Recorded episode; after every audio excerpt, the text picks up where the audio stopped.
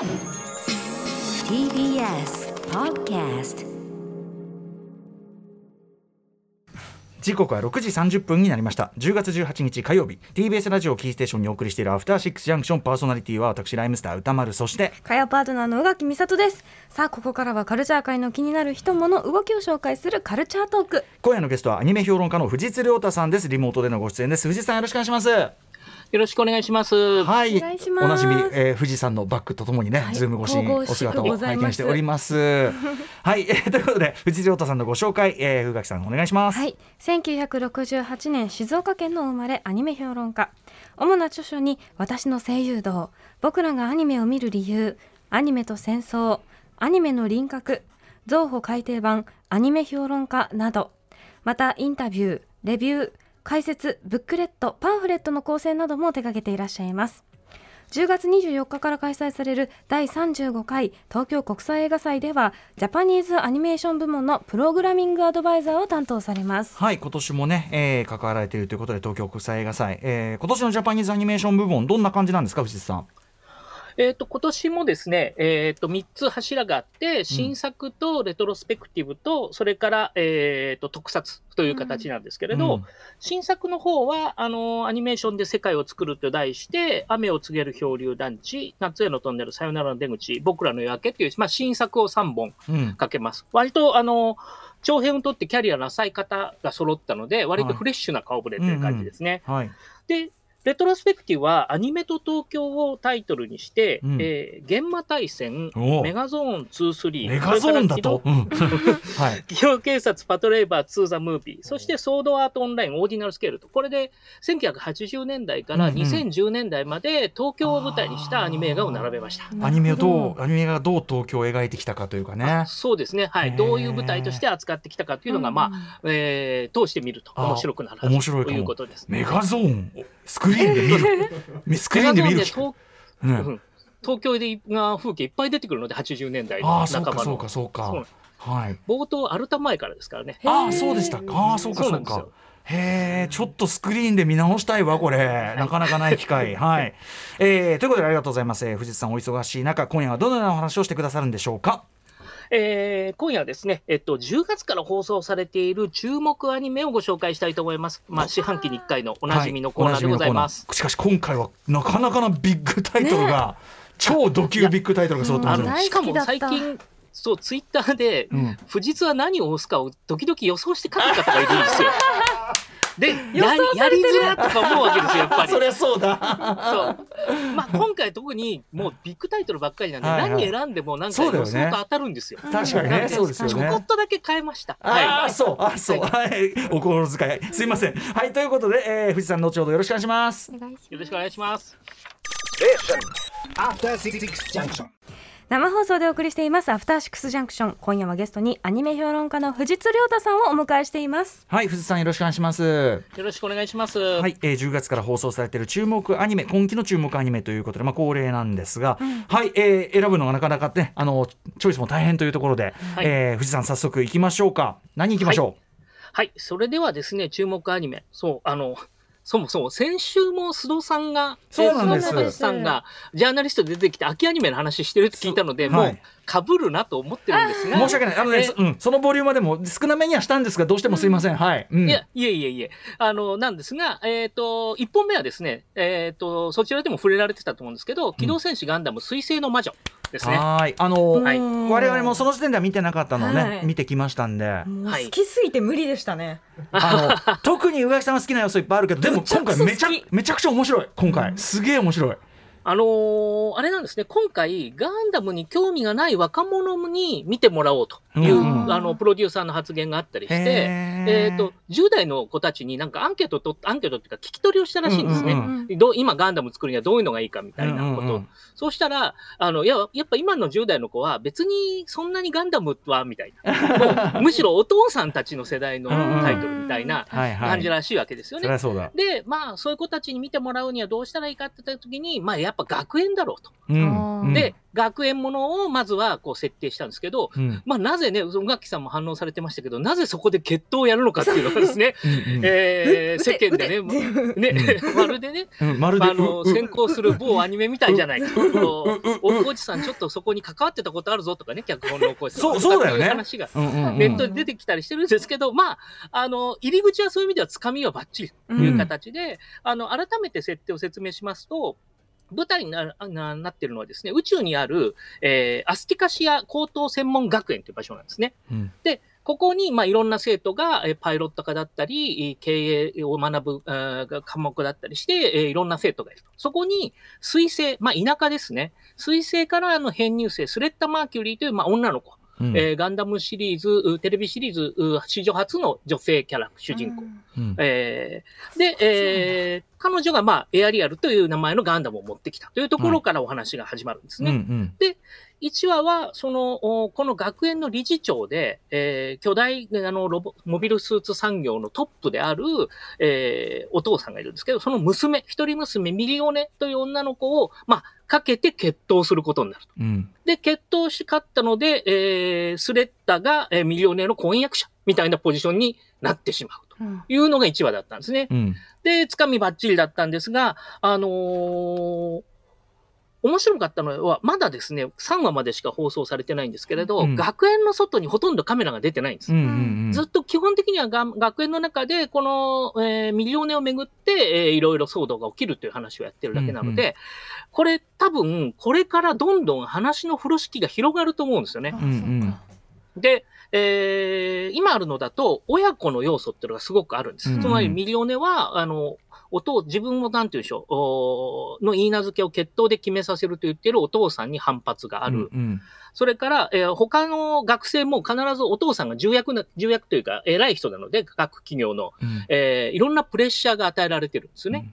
で、えーそういう親子。で、主人公のスレッタも、まあ、お母さんが彗星でガンダムを作った人なんですけど、仮面のキャラクターとして出てきてるんですね。うんうんえーなので、えっ、と、ガンダムのシリーズでは仮面のキャラクター付き物なんですけど、今回はもう早々にキャストと、えーあれで、えー演出でもうバレるように作っていて、うんうん。お母さんが仮面の人であるっていうことうんも、まあ、引きになって、親子のドラマが一個大きい要素になるんじゃないかな、というのが作った。で、あと、もう一つ、その、巨大企業が経営している学校ということなんで、うん。まあ、今の世の中の、まあ、ガーファ的なものですよね。うんうん。えーっと、政府よりも、おうんうんうん。企業の方がスケールが大きくなっちゃって、うん。未来を見てるんじゃないの？でも、それによって我々は、こう、その手のひらの中で生きてるだけではないの？みたいなうん。感覚。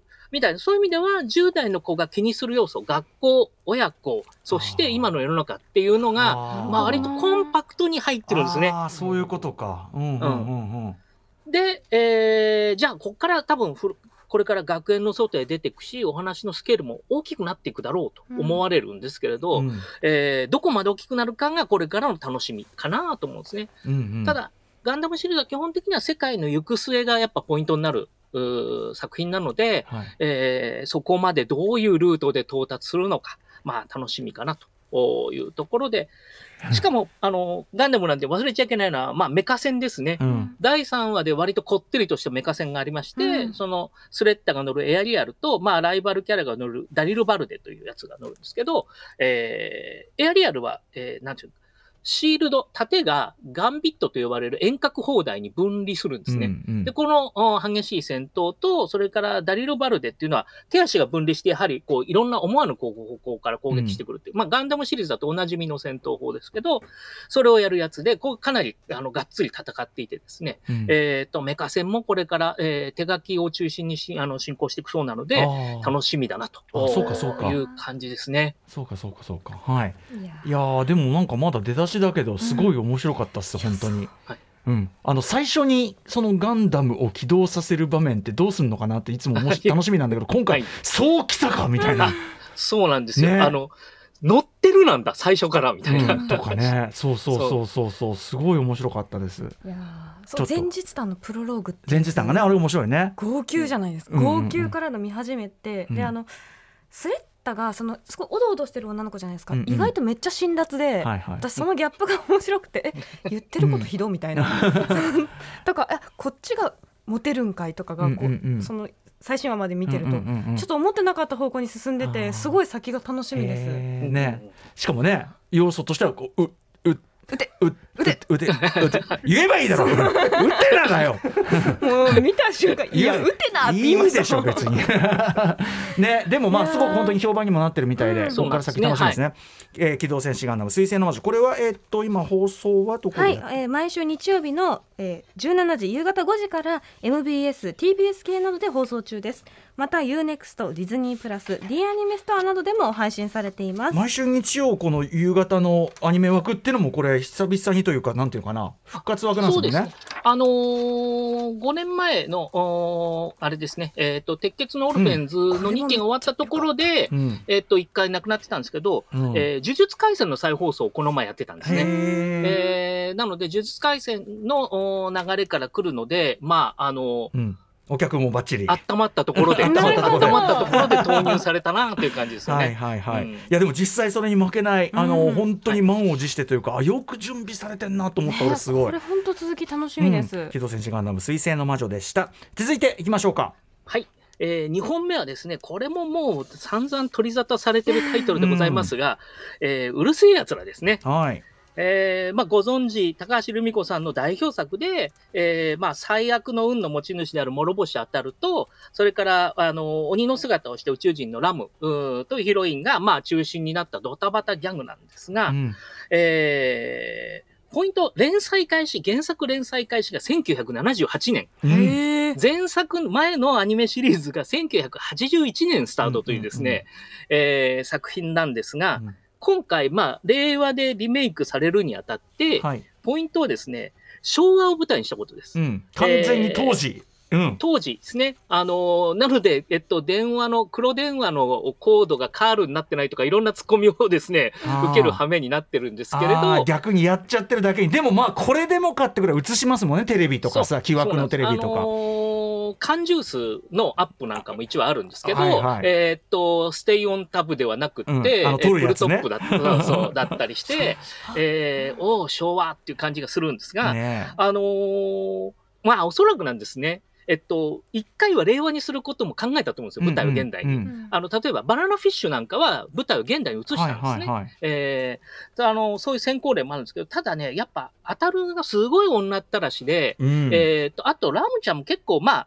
暴力的という言い方がいいのかどうかわかんないんですけど、ええ。電撃でビシバシしごくんですね。うんうん。あるいは他のキャラクターも結構手を挙げるんですよね。うんうんうん。こういうノリが面白い感じに書けるとすると、今、令和のキャラというか人間の温度感から言うとちょい濃いんですよ。いやだからさこれさそもそも論としてこの話今は成り立たねえよってことですよね。ねまあまあ、冷静に言うと、ギャグとしては、ほこのまま素直にギャグには書きにくいよねっていう感じになっちゃうっていうね、要素いっぱいあるんですよね。うんうん。うんうんなんで、これむしろ昭和にして、えっと、少しこちらと距離を作った方がいいんじゃないかまあそういう作戦だったんじゃないかなと。それは割とうまくいったと思うんですよ。あの、逆にキャラの可愛さは普遍性があるので、うんうん。今のファンにも受け入れられる可愛さをちゃんと伝えましょうっていう形で、えーできているので、はい。あの、そういう意味では、えっ、と、まあ、すごくバランスをとってやった。うんむしろこのビジビジュアルのそのえ昭和感っていうかさ、80s 感っていうか、これ別に今トレンドだから、そそうそれまんまやった方がむしろ今っぽいってとこもありますもんね。そうなんです。あの、原作よりも当時のアニメのオープニングが結構 80s 感が強くて、うんうん。それの色調とかパステル調、よより精度が高い形で今持ってきたりしてるので、はいはい。まあ、うまい塩梅だなと思うんですけど、あの、ちなみに第1話 2, 2階建てで、えー1話目が駆け巡る青春で、2話目のサブタイトルが絶対絶命というタイトルだったんですけど、これ、えっと、めちゃくちゃ昭和で、うんあのーもう分かる人が少ないと思うんで、改めて言うんですけど、駆け巡る青春は、ビューティーペアの曲名から取られてるんですよ。ああなるほど。うんうんうんで、絶対絶命は山口百恵の曲名から取られてるんああですよ。そういうことだ。へえ。そうなんで、げあの、この辺も原作のサブタイトルをそのまま持ってきてるんですけど、うんうんうんめちゃくちゃ昭和だなということがですね、語り継いでいかないともう分からなくなってしまってるなと。へへーだからめっちゃくちゃでも忠実にやってるけどそれがむしろなんか本当今っぽくなってて確かになそうなんですよ。うんで、忠実なんですけど、1話で良かったのは、あのー当たるがあ、ラムがね、当たるのことを気になる瞬間っていうのを書いたんです。原作にはないんですね。ああのー、1話だと、えーラムが初めて電撃を使って、これだとしばらく伸びてるはずだというようなことを言うと、当たるがすぐ回復して追っかけてくるんですあ、ね。うんうんうん、で、その時に、えっと、ラムのアップが入るんですよ。うんうん、で、あ、この瞬間、ラムを当たるは面白いって思ったんだな。まあ、行為の始まりと言っていいかどうかわかんないんですけど、うんうんうん。少なくとも、あの、単なる追っかけっこの相手じゃなくなった。うんうん。あこいつはなんか面白いやつだっていう風になったっていうのを書いてて、はい。あ、ここは、あの、今改めてリメイクした。当時はそこはこう割とスルーされてたので、あー確かに。あの、当時のファンの図書館とかでも、うん。ラムはなぜ当たるが好きなんですかとか結構あったんですよ。うううんで、当時、えっと、小学館が出してた出版物では、当たるの生命力でしょうかっていうわ わけのわからないような 解確説が書かれてたんですけど、な。でもちゃんと1話でその生命力感ですよね。うんうんうん。めげずに追っかけてくる、はいはい。自分の電撃に負けない男ということに、ラムが興味を持った一瞬が書かれてちゃったのは、やっぱり今だからリメイクしたからこそある描写で、はい。えー、多分ですね、どっち原作をなぞると言ってるので、うんうん。最後の4クール目のラストは原作最終巻のボーイミーツガールという、やっぱり追っかけっこする話になるの分かってるんです。よ。うんうんってことは、そこでこの階層が入るんじゃないかなと僕は思ってるんですね。なるほどなるほどなるほど、うん。二人の始まりを思い出すところが入るんじゃないかなと思っていそうて、か。えーそこも見越して、えーはい。楽しみだなと思っております。ね、だってその先までのビジョンもねもうすでに決まってるわけですもんねそうやってね、はいはい。クールがね。はい。うるせえやつらでございました、うんはい、はい。えー続いていきましょうか。はい。あ、で、続いてちょっとね、長くお話ししたので手短にいきますけれど、これは、まあやっぱりリメイクものなんですけれど、うん。令和のデジキャラットというですね、うん。1999年に放送されたデジキャラットというアニメが、あのーまあ、これもリメイクで、えー登場したんですけれど、うん。これは逆に、えー当時のノリのそのまんま、監督さんが同じ桜井宏明さんなんで、ノリそのまんまで、うん。うんえーなんていうか、ふわーっとしたギャグを繰り広げていて、うんここは時間が止まったような世界だなという感じでですね、うんうん。えーなので当時好きだった人も今好きな人も楽しめるかなと思いますね。はい。はいはい。のんびりとのんびりというかね。クとしてちょっと対照的だなと思いました。確かに確かに、えーうるせえやつらちなみにえっ、とこれどこで見れるんでしたっけ、はい、えーま、毎週木曜日24時55分からフジテレビノイタマノイタミナなどで放送中です。また UNEXT ディズニープラス Netflix でも配信されています。そして令和のデジキャラット。こちらは毎週金曜日23時から東京 MX などで放送中。UNEXT、D アニメストア、Hulu などでも配信されています。そしてちょっと、えーお時間迫ってきて駆け足になりますが最後の作品いきましょうか。はい。えーっと、最後はですね、鬼神々山のオナリーというですね、うんネットフリックスで、えー放送されるアニメなんですけれど、うんこれは神々や妖怪たちが暮らす山で、えー女の子、オナリーという女の子が暮らしているというお話なんですね。うんで、彼女は神様が持つ駆使の力っていうのは早く目覚めたいんだけれど、なかなか目覚められないと。うんで、お父さんはナリドンという神様なんだけれど、あんまりこう、いろいろ教えてくれないというところに、まあ、鬼がやってくると言って、さあ大変というあのお話なんですけれど、はい。えーあれですね、えー元ピクサーで、うん。えートイ・ストーリー3なんかに参加されてた堤大輔さんが、あの、ダムキーパーというね、えー短編で、えーアカデミー賞の候補になったりした方ですけど、えーが、えー作ったやつで、あのーうん。長長編の CG アニメーションになります CG アニね。メだけどちょっとこれタッチがちょっとストップモーションアニメ調ですね、うんうん柔らかい感じがしあのてそうなんです。えっと、ストップモーションアニメを意識したそう。あの、監督さんに取材したら、やっぱりすごく意識したそうです、そこは。うんうんいやすごいですであと可愛いせ世界観が和なので、そこもちょっと新鮮な作りになってますね。はい。はい、なんかちょっとライカ級のねなんかそんな感じもするけども、はい。これちなみにメールいただいてて、えー、栗田由衣さんという方から、えー私は日本でも数少ないストーリーアーティストという仕事をしていて10月21日にネットフリックスで公開の「えー鬼、えー神々屋の間のおなり」にか携わりました、えーとても話題性がある作品のはずなのに日本版の予告の再生数がほとんど伸びていない状況ということで作品自体も本当に素晴らしいです、えー堤監督自身も宣伝のために改めるところに連絡して草の根で活動しているそうです。ということで応援いただけるなと思いダメ元で連絡させていただきましたというメールいただいてますはい、なのであのぜひ素晴らしい大変ね、うん感動、うん感動的なお話なんですよ。あの、可愛い感じで始まるんですけれど、うん実は、えっと、僕らが抱えているいろんな問題がちゃんと作品に反映されていて、うんえーで、脚本があの岡田真理さんだっていうところも話題性が、うんああったりするあののでですね日見た花の名前を僕たちはまだ知らない。はい。心が叫びたがってるんだ。はい。うん。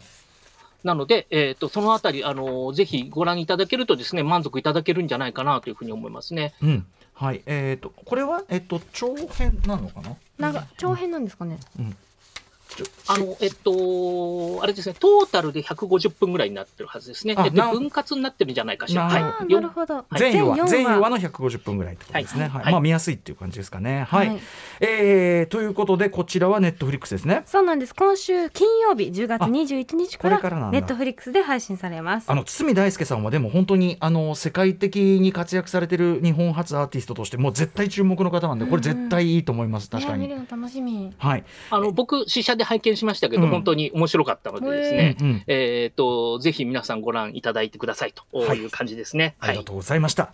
ということでおさらいしておきましょうか。はい、えー最後に今日ご紹介したアニメですね「機動戦士ガンダム水星の魔女」「うるせえやつら」「令和のデジキャラット」「鬼神々山のおなり」の4作品をご紹介いただきました。はい、えーということで最後に藤井さんからのお知らせなどあるでしょうか。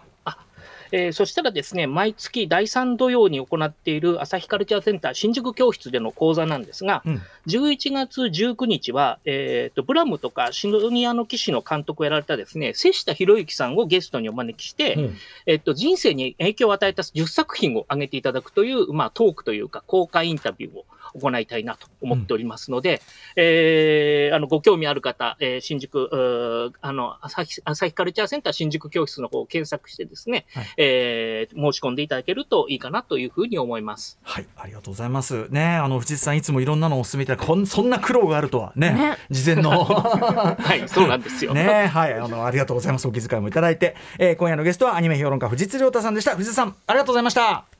あ、どうもありがとうございました。またよろしくお願いします。はい。あ、失礼します。えー明日のこの時間は、えー来週10月24日から始まる第35回東京国際映画祭の注目作品、まあ、藤津さんもね参加されておりますが、えープログラミングディレクターの一山正蔵さんにご紹介していただきます。Junction.